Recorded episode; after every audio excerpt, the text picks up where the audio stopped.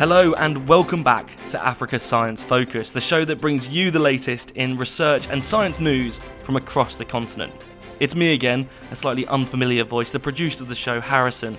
And over the next few episodes, we are revisiting some of the wonderful stories and guests who have joined us here on Africa Science Focus in Season 2.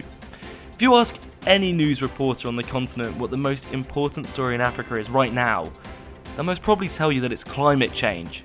And today, we're going to tackle that topic too by revisiting the COP26 Climate Summit. We'll hear how volunteers have planted over 30 million trees across sub Saharan Africa, and we'll discover why bugs, that's right, bugs, are a sustainable source of protein that could help in the fight against climate change.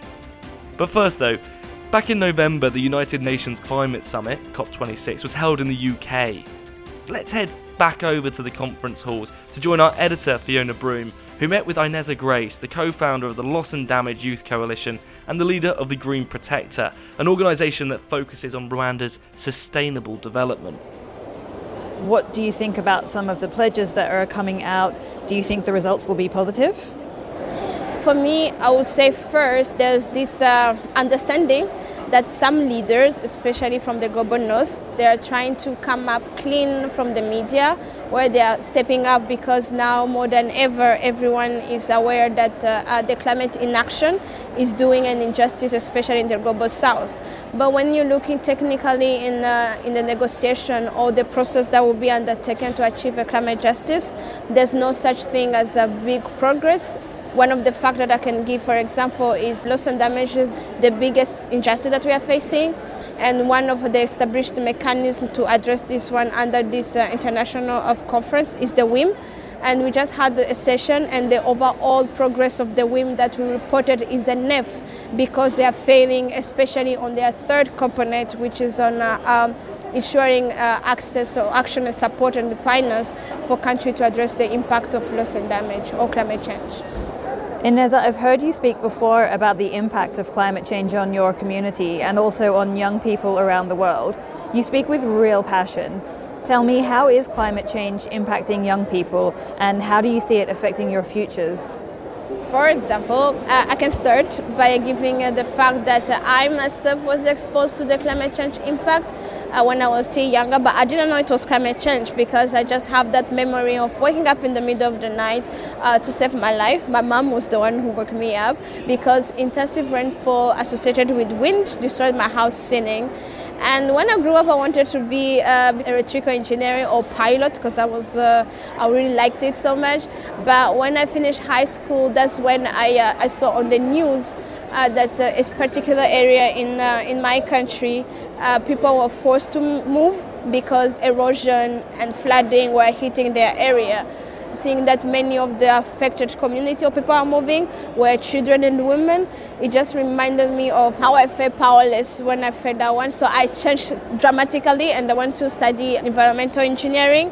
Uh, so loss and damage for me uh, is something that is costing my future. For example, my country is a least developed country, and we are doing very little contribution in the greenhouse gas emission. But when you look on our economy, it's really at the front line to the impact of climate change. Our country lost more than 4,000 hectares of land. This is cropland where people cultivated to have food for their household or for their socio-economic development.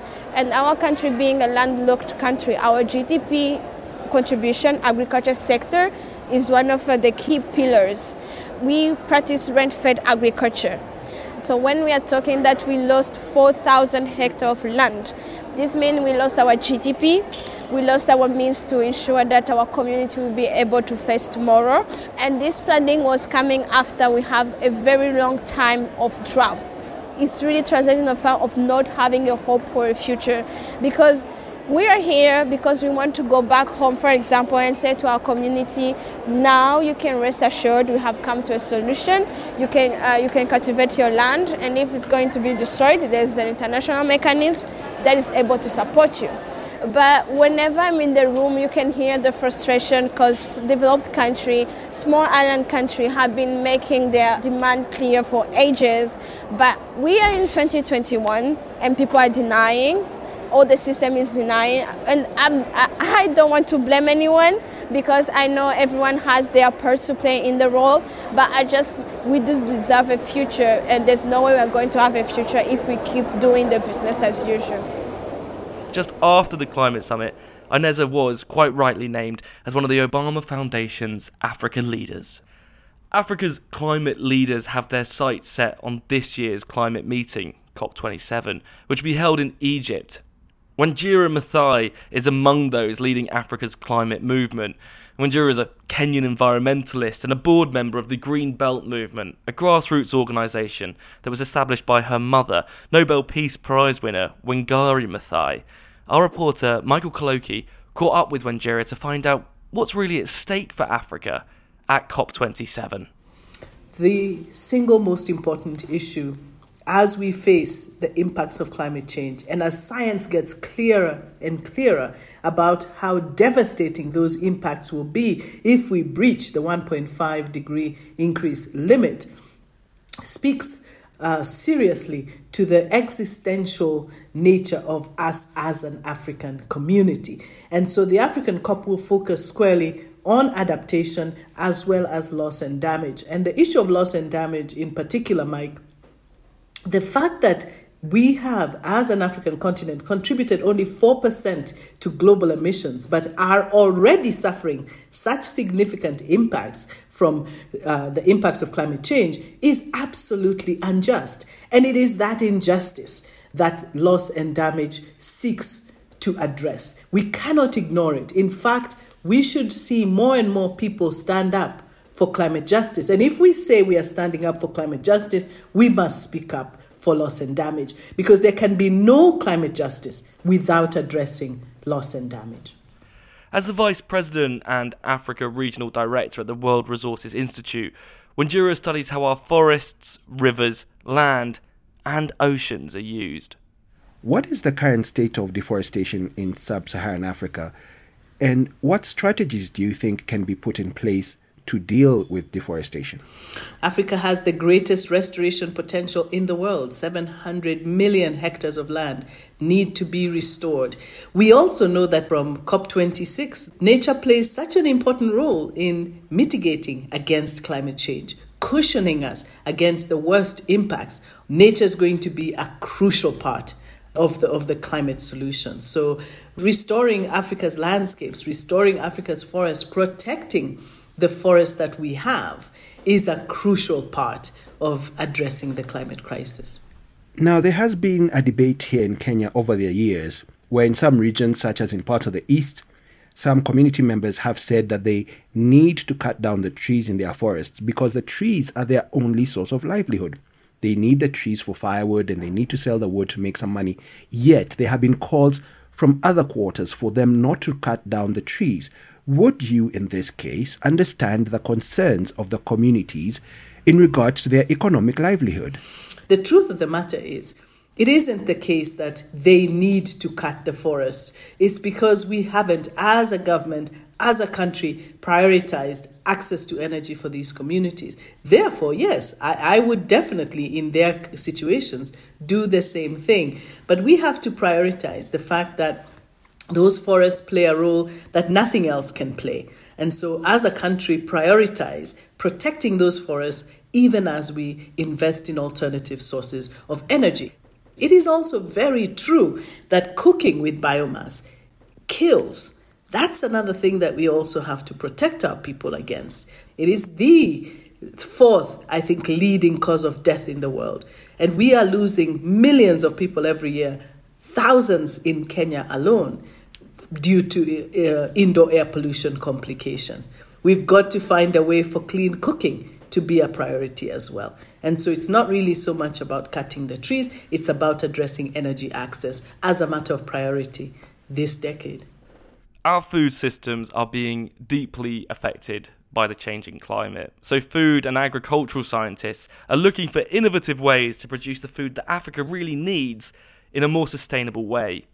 Earlier in the season, Michael spoke with Esther Ngumbi, assistant professor of entomology at the University of Illinois Urbana Champaign, who believes that insects could be a tasty way to feed communities without affecting the climate.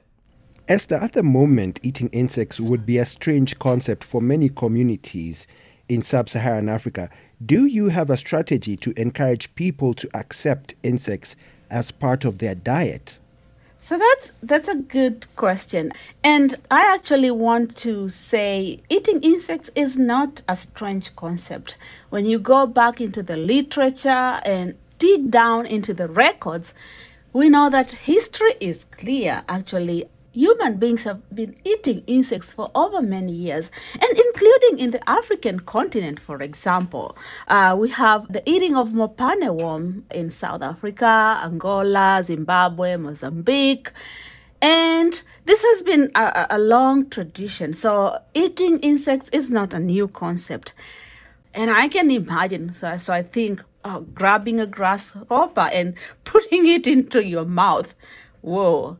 Okay, we can convert insects into flour, for example. We can mill them and then incorporate that into our diets. For example, I'm a Kenyan uh, and we eat ugali. So think of it uh, harvest your grasshoppers and grind them or mill them into a powder, and then you can incorporate that into your ugali. There you go. You already have been able to uh, sufficiently get your nutrient or protein nutrient source for the day. Esther, just to mention there, um, you had said ugali. Just to explain, ugali is considered a staple food here in Kenya, and um, it is similar to perhaps uh, what I would explain to as uh, Italian polenta. So basically, uh, maize flour that is uh, put in boiling water and it turns into a sort of like a, a, a, you know a sort of pulp, if I could describe it that way. It's also known as sima in Tanzania and nsima in uh, Southern Africa. So there are many, many creative and innovative ways of packaging insects so that we are able to get over that concept of eating a grasshopper, eating a caterpillar, eating a cricket. and so, yeah, so there are many ways, and I, am I'm, I'm grateful because uh, science and through collaborations between scientists, chefs, and many other people in the culinary world, we are finding creative ways to package insects. Think of baking, for example. Think of your wonderful muffin in the morning, your cookie, your your mahamri, whatever a delicacy or food you enjoy during the day. You can incorporate uh, insects into that, and people even won't see it. And so that what you can't see yet is healthy for you then I think uh, we can be able to get to many people and convince people to uh, incorporate insects as part of their diets. Uh, just to ask Esther, do you have a favorite recipe for eating insects? My favorite is when they are uh, fried, crispy, they are crunchy, and of course they're really delicious. So yeah, I, I think I've eaten uh, stir fried uh, crickets that were combined with uh, bell peppers, with onions, and it was yum. Of course, I've also been to South Africa and I actually really enjoyed just uh, the serving of the mopane worm with again sima, I believe, or ugali, or uh, however they call it in South Africa. And of course, I've also enjoyed stir fried mealworms again. They're crunchy, they're yum, and they're interesting. So I have many favorite insects recipes that I've tried and loved. I keep an open mind and I keep trying them as they are shared out there. Maybe you too can keep an open mind and give insects an actual try the next time you see them in the store or at the market. That's it for this week. To listen to the full interviews of those amazing scientists featured in today's show, you can search for Africa Science Focus wherever you get your podcasts, or head to SciDevNet's website at www.scidev.net. Africa Science Focus is produced by SciDevNet and distributed in association with your local radio station. Today's editor was the lovely Fiona Broom, with reporting from the fantastic Michael Kaloki. I'm Harrison Lewis. Thanks for listening, and until next time, goodbye.